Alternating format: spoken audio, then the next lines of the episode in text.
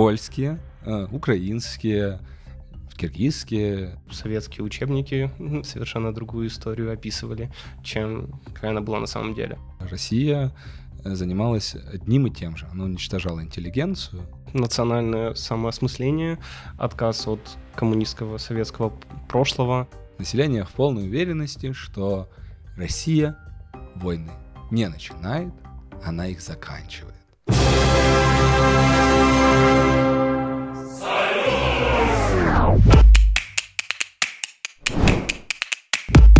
Эскимо по три копейки, дружба народов, коммунизм. Устали от романтизации совка? Мы развеем эти и другие мифы в нашем подкасте «Одеколон».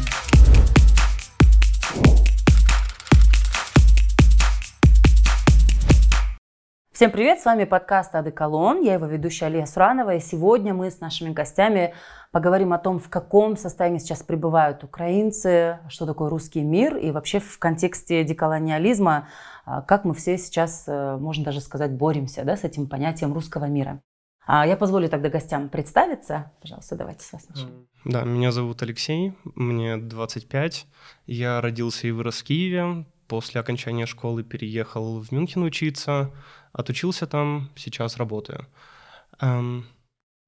Меня зовут Денис, мне тоже 25, я тоже вырос э, э, в Киеве и последние 7 лет живу э, в Германии, в Мюнхене, э, и активно принимаю участие в помощи э, беженцам в Германии и принимаю активное участие, в принципе, в жизни украинцев в Германии.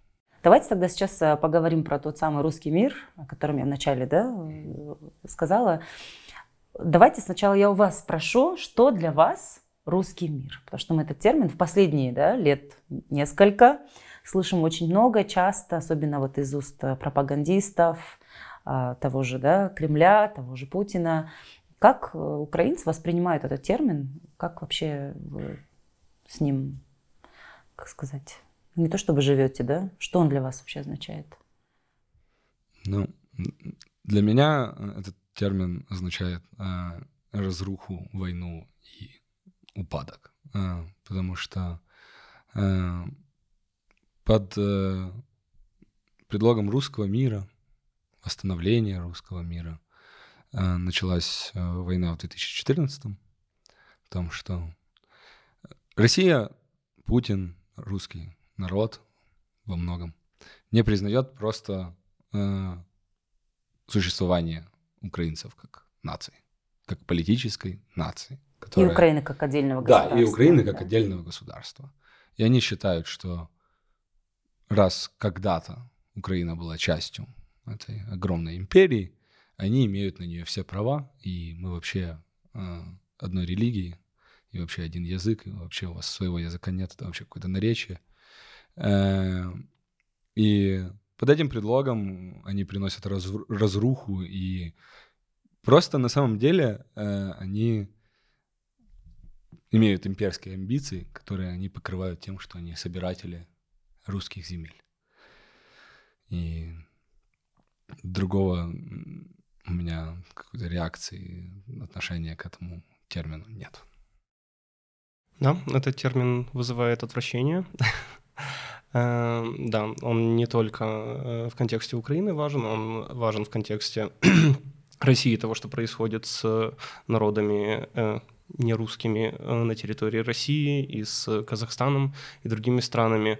Ну, это просто-напросто империализм в высшей форме. И это инструмент для экспансии территориальной. Это в том числе инструмент геноцида – культурного и как сейчас происходит на территориях Украины, да, этнического, э, когда в Мариуполе убивают огромное количество мирных жителей. Э, да, это русский мир. Мы вот э, до начала съемок с вами разговаривали, да, об mm-hmm. опасности русского мира. Mm-hmm. Вот, вот затронули, да, когда вот возникал вопрос о том, чтобы давайте будем на украинском языке mm-hmm. вещать, переводить на украинский. Был вот этот вот, э, вот это, вот эти два слова, да, какая mm-hmm. разница? Да. Вот про это можете сказать? Да, ну то есть э, на самом деле э, даже с 2014 года я считал, что э, вот, язык не особо важен, что я из русскоязычной семьи изначально. И большую часть моей жизни, э, кроме школы, я говорил на русском языке. И мне не хватило какой-то э, внутренней дисциплины после 2014 перейти на украинский язык, потому что я считал, какая разница, если главное, чтобы ты мог изъясниться и отстаивать свои принципы и э, свое мировоззрение. А на каком языке это уже... Да мы же все можем говорить. Нам, я могу на английском отстаивать свои. Почему это так? Какая разница? Да, э, но потом, после 22 года, э, Россия очень хорошо показала, какая разница. Они меняют э, вывески в городах, которые они захватывают, чуть ли не первым делом. А если разницы нет, почему они это делают? Потому что когда человек не говорит на языке своего народа, говорит на языке имперского, э, имперского захватчика в прошлом, э, он дает предлог действительно называть его не украинцем. Вы же говорите на русском, значит, вы, наверное, русские. Э, да, и вот в этом вся, как бы, Россия пытается убедить, что мы должны продолжать жить так же, как и условно при Советском Союзе, когда все было сильно русифицировано, и не надо нам делать никакие подвижки в сторону какой-то своей более усиленной национальной идентичности, а не сразу это как-то э, сразу клеймять нацистами любых людей, угу. которые двигаются в этом направлении. Русофобы. Русофобы, да, сразу. Тоже есть... новое любимое слово да, пропагандистов. И вот просто Россия хочет держать инициативу в странах, которые э, образовались после э, распада Советского Союза. И с помощью языка и культуры они имеют такую возможность. И пока э, мы не сделаем, реш... мы не примем решение о том, что мы переходим на украинский. Э, и будем... То есть, на самом деле, то, что мы сейчас говорим на русском, хорошо, что мы достигаем большую аудиторию в Киргизстане и в, условно, на этом пространстве, э, но очень бы хотелось в будущем скорее говорить, наверное, на английском и поддерживать свои национальные языки. Украинский язык преподавался нормально. Большинство школ в Украине украиноязычные. И на самом деле, то есть э, это язык, на котором можно преподавать, на котором можно разговаривать, на котором прекрасный язык, красивый. И просто сам факт того, что люди, украинцы, люди, которые себя идентифицировали как украинцы и не, уже не чувствовали себя э, советскими людьми или россиянами, они все еще, ну да, ну как-то ну, украинский язык, ну это какой-то язык села, вот mm. эти, и сразу э, очень много такого чувства, ну, как-то колониального, то есть что, mm-hmm. ну, украинский это что-то менее серьезное, вот, э, и это просто исходило даже уже не от ру- росси- россиян, а от украинцев, потому что идеи настолько укоренились, что любой активизм языковой, который у нас был в Украине, встречался с огромным сопротивлением. И, конечно же, финансируемые Россией, э, как мы теперь знаем, куда они все убежали после начала войны, после нескольких революций, э, сразу говорили, о нет, здесь притесняется русский язык, э, вы все тут националисты, и всех вас надо тут отправить куда-нибудь подальше, потому что вы притесняете бедный и очень умирающий русский язык. Эм, да, хотелось бы добавить, что в Украине после 2014 года и особенно после 2022 года эм, вот те проблемы, о которых говорил Денис, о том, что на украинский язык смотрят свысока, считают его языком сельским или да, менее ценным, э, произошла определенная трансформация, это уже не так. Э, во многом интеллектуальная прогрессивная молодежь говорит на украинском и гордится этим, и наоборот, украинский становится потихоньку языком, не потихоньку, довольно быстро становится языком культуры. Да, у нас произошел дикий культурный взрыв э, после 22 и 14 годов. Э, и действительно, украинский язык... Э, действительно произошла трансформация. То, что я говорил, это были начальные стадии, но это все еще эти тренды оставались. И Россия не жалела явно на это финансовых средств, судя по тому, сколько политиков они могли содержать, которые поддерживали вот эту идею, что...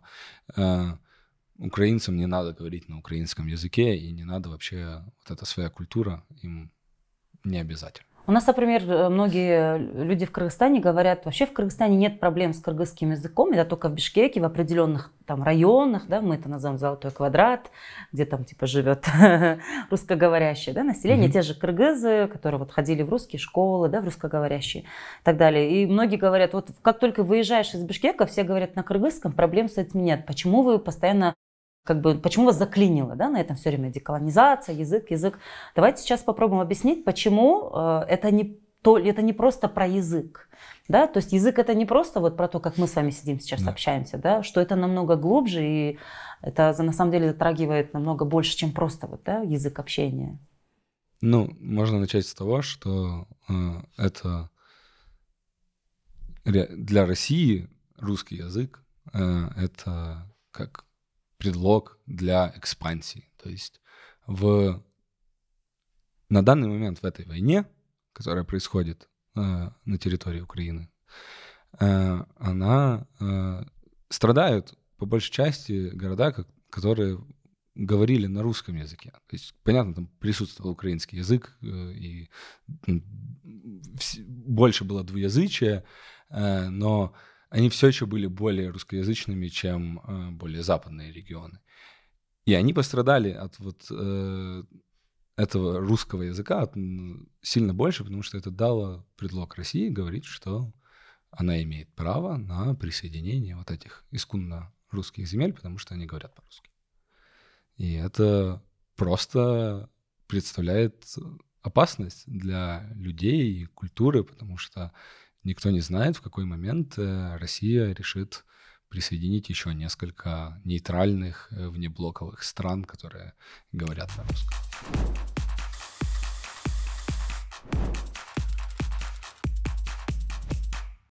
Вот такой вопрос. В чем проблема тогда э, русскоговорящему населению или вот этническим русским, да, проживающим не на территории России, говорить на языке той страны, то есть сохраняя свой же да, русский язык, просто как бы дополнительно выучить язык той страны, в которой ты сейчас проживаешь. Если ты видишь, что вот в стране вот такие вещи сейчас происходят, да, как бы... Очень Почему это проблематично? Вопрос. Ну, в принципе, можно понять, что выучить новый язык это не так просто, это потребует времени и усилий, э, но эту трансформацию можно тоже делать постепенно. Можно делать переход на национальный язык в течение 10 или 20 лет и делать его, да, постепенным. И тогда у людей есть возможность этот язык выучить, и это не должно быть абсолютно проблемой. И мне кажется, люди, которые русскоязычные проживают в странах, которые граничат с Россией, они должны понимать, что это важно, потому что язык, это русский язык создает экзистенциальный риск для этих стран, потому что они могут быть следующей целью вторжения. Соответственно, мне кажется, они должны больше понимать, что зачем это делается а насчет и почему причин, это нужно. Э, я, конечно, могу спекулировать, но э, чисто вот потому что мы видим э, в странах Балтии и Украине. Да? Угу. То есть есть э, группы населения, которые э, этнические русские, которые считают, что им не нужно э, учить местный язык, потому что они вот придерживаются этого мнения, что региональный язык этой страны это что-то менее нужное, что-то менее развитое и менее культурное, чем э, их прекрасный э, язык э, русский. Достоевского и Лермонтова. Да, то есть это на самом деле просто пренебрежение культурой. То есть то, что зачастую, ну, то есть у меня было несколько диалогов с, с людьми, которые проживали. Тоже зачатки имперского мышления. Да, это, ну, то есть mm-hmm. это просто, ты считаешь, что та на русском полмира говорит, зачем мне вот, вот этот ваш э, латышский, украинский, э, эстонский. Э, и, ну, то есть, э, вот и все. Это просто э, картинка в голове у людей о том, что Великая Россия, им они вот принадлежат часть этой великой культуры, и никакая им культура больше не нужна. Вот во многих э, постсоветских странах э, в этом деколониальном да, движении э, молодежь сейчас стремится, наоборот, выучить, допустим, английский язык. Mm-hmm. И они говорят, ну мы как страны, да, вот представители стран постсоветского союза, давайте друг с другом, у нас есть еще один язык, английский, универсальный, давайте на нем общаться. Но тут еще другой аргумент прилетает. Они говорят, английский вообще-то тоже язык колонизаторов. В чем тогда как бы разница? Чем вы отличаетесь, да, как бы, что русский, что английский? Вот. Как вы на это да, ну, эм, Английский язык действительно был языком колонизаторов, но это англичане не колонизировали наши страны, страны, в которых мы живем. Э, поэтому это не так, по крайней мере, эмоционально а, больно и важно. И опять же, э, как бы там ни было, э, Великобритания не является на данный момент агрессивным имперским государством, которое захватывает э, страны военными методами. То есть э, на самом деле просто в данной ситуации для стран, которые граничат э, с Россией, в которых есть э, большой процент использования русского языка, это просто экзистенциальная опасность. И поэтому английский более безопасен в этом плане. Э, ну и еще, конечно, английский закрепился как язык науки и мирового сообщества и мы от этого уже никуда не уйдем. То есть э, он это язык, на котором говорит говорят все, и наука, это прогресс, прогресс, и это дает возможность людям коммуницировать. Да, эсперанто не взлетел, к сожалению, поэтому... Э, Чтобы никого не обидеть, не получилось. Не получилось. Теперь есть английский, да, со своим тоже тяжелым прошлым, но для наших стран, не имеющий э, социальной опасности, и э, действительно язык науки, литературы, действительно развитие на самом деле. Ну, и хотелось бы еще добавить, что в случае английского, немецкого, французского, э, это страны, которые действительно были колонизаторами, но они провели хотя бы какую-то работу над собой, и они отошли от своего имперского прошлого хотя бы частично. В России этого абсолютно не происходит, и сейчас она на пике своего империализма. Ладно, возможно, не на пике, если мы не будем сравнивать с 19-20 веком, но за последние лет 20-30 она на пике. Помимо трансформации в языковом плане, какие еще деколониальные изменения происходят в Украине сейчас? Ну, наверное, самый большой проект, который э, я очень люблю, это процесс декоммунизации. Угу. То есть э, нахождение, определенный новый анализ э, нашей культуры и попытка отойти от советской и русской перспективы на все эти вещи. Даже что... то, что недавно была замена, да, герба. Замена герба, например, да, угу. одна из самых больших историй. То есть просто на самом деле, когда Украина обрела независимость, э, восстановила независимость на самом деле, э, э, в 90-х у нас мы продолжали работать по наработанной, наработанным советским системам, и взгляд на вещи был тоже советский, и на культуру. И было мало разговоров о, людях, которые, о культурных деятелях, которые говорили, которые пытались работать и развивать украинскую культуру, которые были потом расстреляны или в ссылках погибали в 30-х годах. На данный момент проходит вот, вот эта переоценка, попытка найти забытых героев, попытка найти забытых э, людей, которые, которые э, память про которых затиралась совет, Советами и Россией. Угу. Это еще пересмотр или, я не знаю, э, истории в каком-то Да, плане, да. потому что Мгм. советские учебники м, совершенно другую историю описывали, чем какая она была на самом деле. Я замечаю, я не знаю, насколько м, изменились учебники и школьная программа, но я точно замечаю, что молодые люди интересуются историей. И даже тут вопрос не о том, чтобы на историю по-другому посмотреть, а о том, чтобы ее лучше узнать. Это уже сильно помогает с деколонизацией и отходом от вот этого общественного мнения, что Украина, Россия братья и так далее. Просто если почитать историю Украины, почитать о всех репрессиях, о расстрелянных э, художниках, поэтах, о том, как запрещался украинский много раз, э, уже совершенно другая картина. Э, О братстве, на самом деле, с Россией э, можно заглянуть, э, на самом деле, даже, насколько я понимаю, в Киргизстане нет процессов десоветизации особо быстрых, но у вас все равно в вашем музее в Бишкеке есть стенд, который рассказывает об уничтожении интеллигенции в, в 30-х годах прошлого столетия. И на самом деле, если мы посмотрим в учебники польские, э, украинские, киргизские, это мы видим одинаковую картину, что наш э, прекрасный сосед, э, Россия, занималась одним и тем же. Она уничтожала интеллигенцию, всех, кто пытались развивать культуру, назначали сейчас вспомню этот буржуазными националистами. Вот этот э, прекрасный. да, сепаратизм, э, национализм, всех заклеймим, э, всех вышлем, всех убьем. Э, вот. И на самом деле, ну, то есть это общая э, такая тема, которую видно во всех странах, которые были частью союзного. Она до сих пор используется тоже пропагандой.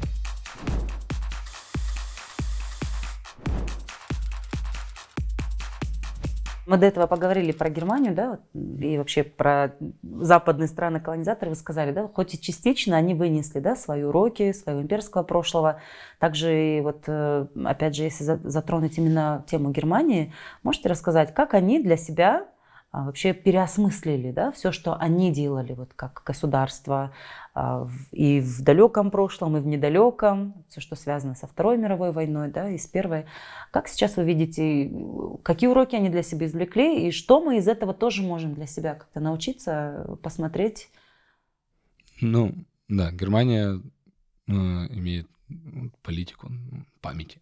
То есть они занимаются расследованием, они занимаются исследованиями того, что произошло. Они открывали, открывали архивы, они об этом открыто говорили, и каждый немец, который учится в школе, вот ему с самого начала рассказывается о том, что э, Германия поступила ужасно, и школьники водятся в мемориальные центры на местах э, бывших концентрационных лагерей, и то есть эта тема не замалчивается, то есть это постоянный дискурс, то есть э, немцы активно последние годы с конца Второй мировой войны говорили о том, что вот Германия поступила так, это было ужасно, и такого никогда больше нельзя допустить.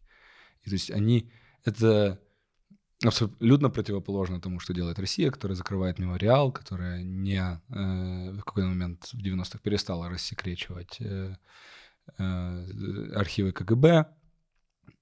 В этом плане Германия активно об этом говорит.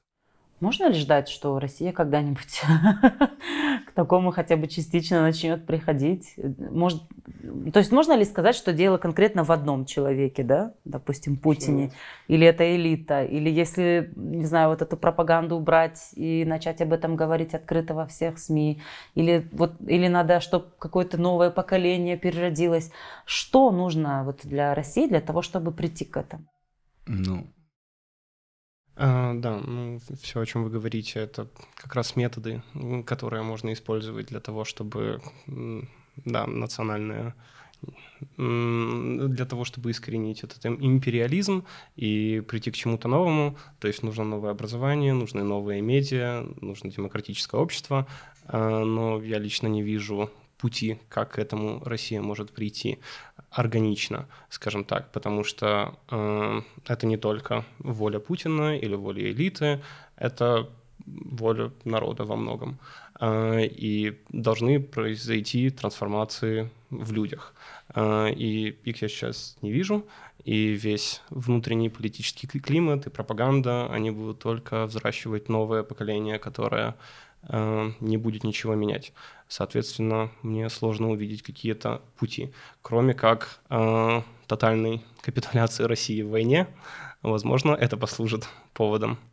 Ну да, то есть это э, на самом деле Россия должна понять, что она импер... Э, э, что Россия имперское государство, потому что э, какое-то, ну, то есть количество грехов, грехов которые стоит, ну, есть на счету России, оно очень немало. И э, с населением о нем не говорят. Население в полной уверенности, что Россия войны не начинает, она их заканчивает.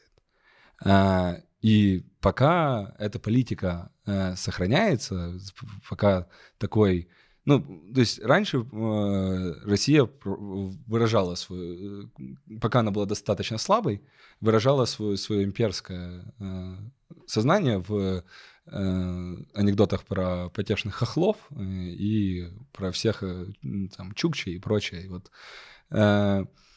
просто на бытовом уровне, на самом деле, понимание российским обществом, что не так с такими анекдотами, с таким восприятием э, людей, которых они вроде как величают братьями, величали раньше, сейчас они называют нас э, националистами и фашистами. Э, ну, то есть пока, пока не будет причин для такого изменения, ничего не поменяется. То есть я понимаю, что есть 100% люди, которые э, понимают, э, что есть имперское прошлое, имперское настоящее, и, скорее всего, пока имперское будущее. Но из моего личного опыта, даже общения с людьми, которые являются носителями русской культуры, вот такого рус, э, русского видения мира в Германии, э, они не собираются что-то менять, им очень комфортно чувствовать себя причастными к великой имперской России.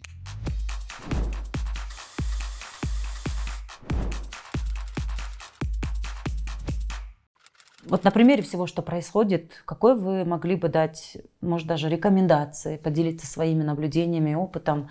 Другие страны, э, на которые тоже да, Россия имеет имперские интересы, э, в том числе и наша страна. Как нам, на какие вещи нам нужно обращать внимание, э, как нам надо двигаться, что нам надо необходимо отстаивать с учетом всех текущих, как бы сказать, условий, да, там, политическая, экономическая зависимость, и у нас тоже очень много этого.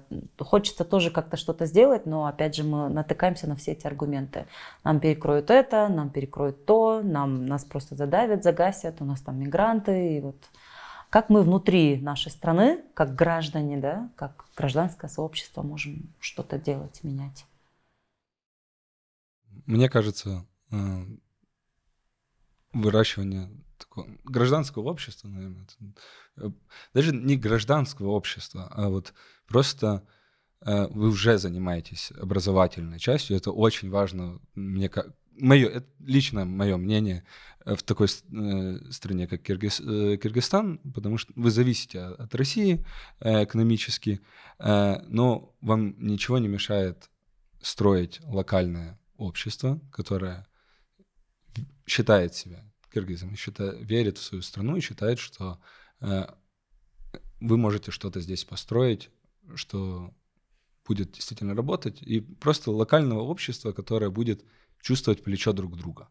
Потому что когда вы понимаете, что вы есть вместе, что у вас есть люди, которые вас поддерживают, есть у вас единомышленники, становится сильно легче. Это вот видно на э, примере украинского волонтерского э, сообщества, которое с 2014 года потихоньку очень развивалась. У нас были тоже пацифич... Э, пацифистские мысли, мы там хотели, чтобы все закончилось. Э, но волонтерское общество все еще продолжало работать и понимало, что вокруг есть такие же, как я, которые хотят над этим работать и что-то делать. И вот, вот это, это чувство плеча, работа над своим локальным комьюнити, мне кажется, может сильно...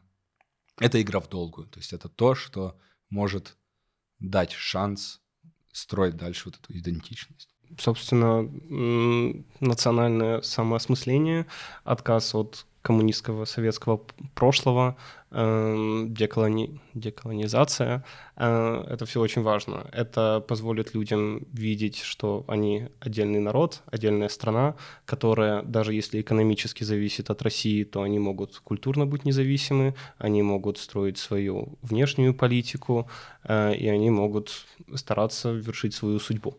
И потом, если люди культурно от России отказываются, будет легче это отка... Э, делать отказ экономический и переходить на торговлю с другими странами. Потому что, я так понимаю, сейчас, если многие люди согласны с тем, чтобы с тем, что Россия это хороший сосед в культурном плане, то зачем отказываться от экономического сотрудничества? То есть, в принципе, не будет воли в народе что-то менять в экономическом плане. И... Да, то есть, ну, и опять же, просто работа дальше с, с языком, это и объяснение, что, э, ну, вообще, в принципе, с, э, с Российской Федерацией все довольно просто. Э, если Российская Федерация говорит, э, что вы националист, э, вы идете в правильном направлении. Если, если она вас обвиняет в том, что вы разжигаете вражду, вы идете в правильном направлении, и что Россию к сожалению, есть угроза, что в ответ Россия будет действительно разжигать вражду и вливать кучу денег э, в то, чтобы э, все развалить. Но да, то есть, опять же, вот начало 2000-х, да, э, э, э, Украина и Россия, там у них есть свои, есть свои проблемы, эм, э, газовые кризисы, но все еще вроде как наши президенты считали, что экономическое сотрудничество с Россией неизбежно. А, в, это, а, в, эти же, в это же время, это середина 2000-х, если мне не изменяет память, где-то 2006 год, я нашел эти фотографии уже после 20, э, э, в 22 году. Россия финансировала э, организации, которые выходили на площади э, в Крыму э, и сжигали э, книги э, школьные по украинскому языку. То есть ну, это была такая акция. То есть вот украинский не нужен. И вот если вы просто... Если России что-то не нравится, значит, вы идете в правильном направлении. Это сложный, очень долгий путь, и людям не нравится меняться. Это мы видели в Украине. Люди, определенный вес населения считают, что все, люди, которые считают, что э, мы должны быть отдельно от России, сумасшедшие, но на самом деле в какой-то момент это просто, как показывает опыт Украины, ну, это просто небезопасно. То есть э, Россия выкачает все и будет нападать так или иначе. Она будет либо давить вас мягкой силой, либо жестко войной. И для того, чтобы от этого избежать, или как минимум иметь больше сил для борьбы, построения общества, чувство плеча и работа образовательная, мне кажется, это хорошее место, чтобы начать. Спасибо вам большое. Очень э, важные были вещи озвучены. Ну и в конце нашей, нашего подкаста один вопрос. Как и чем каждый из нас может сейчас помочь Украине? Люди, у которых есть э, финансовая возможность, могут э, кидать деньги на ВСУ. Э, это самый прямой и самый простой, самый эффективный способ помочь Украине, если такая возможность есть. Да, если, ну, то есть мы не призываем никого э, рисковать собственной жизнью, если такая опасность в вашей стране есть. Э, но это действительно самый действенный метод. Если нет, то, я так понимаю, в вашей стране, к сожалению, все еще действенна русская пропаганда. Я понимаю, что некоторые люди могут считать, что Буча — это выдумка, а Мариуполь разбомбили украинцы. Э, просто говорить, если, если есть люди, которые э, для вас важны, которые вы понимаете, что у людей есть какой-то хотя бы процент открытости к новой информации. Просто говорить о том, что это не локальная история тоже. Это важно понимать.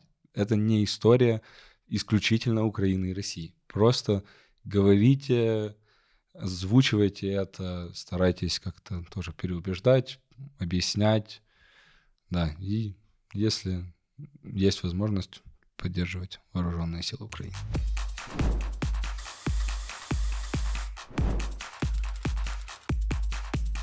С вами был подкаст «Адеколон», его ведущая Алия Суранова. Обязательно подписывайтесь на нас в социальных сетях. Если у вас есть какие-то предложения по темам, пожалуйста, пишите нам на нашу почту баштанбашта собачка gmail.com и делитесь обязательно нашим подкастом со своими друзьями, знакомыми и родными. Всем пока!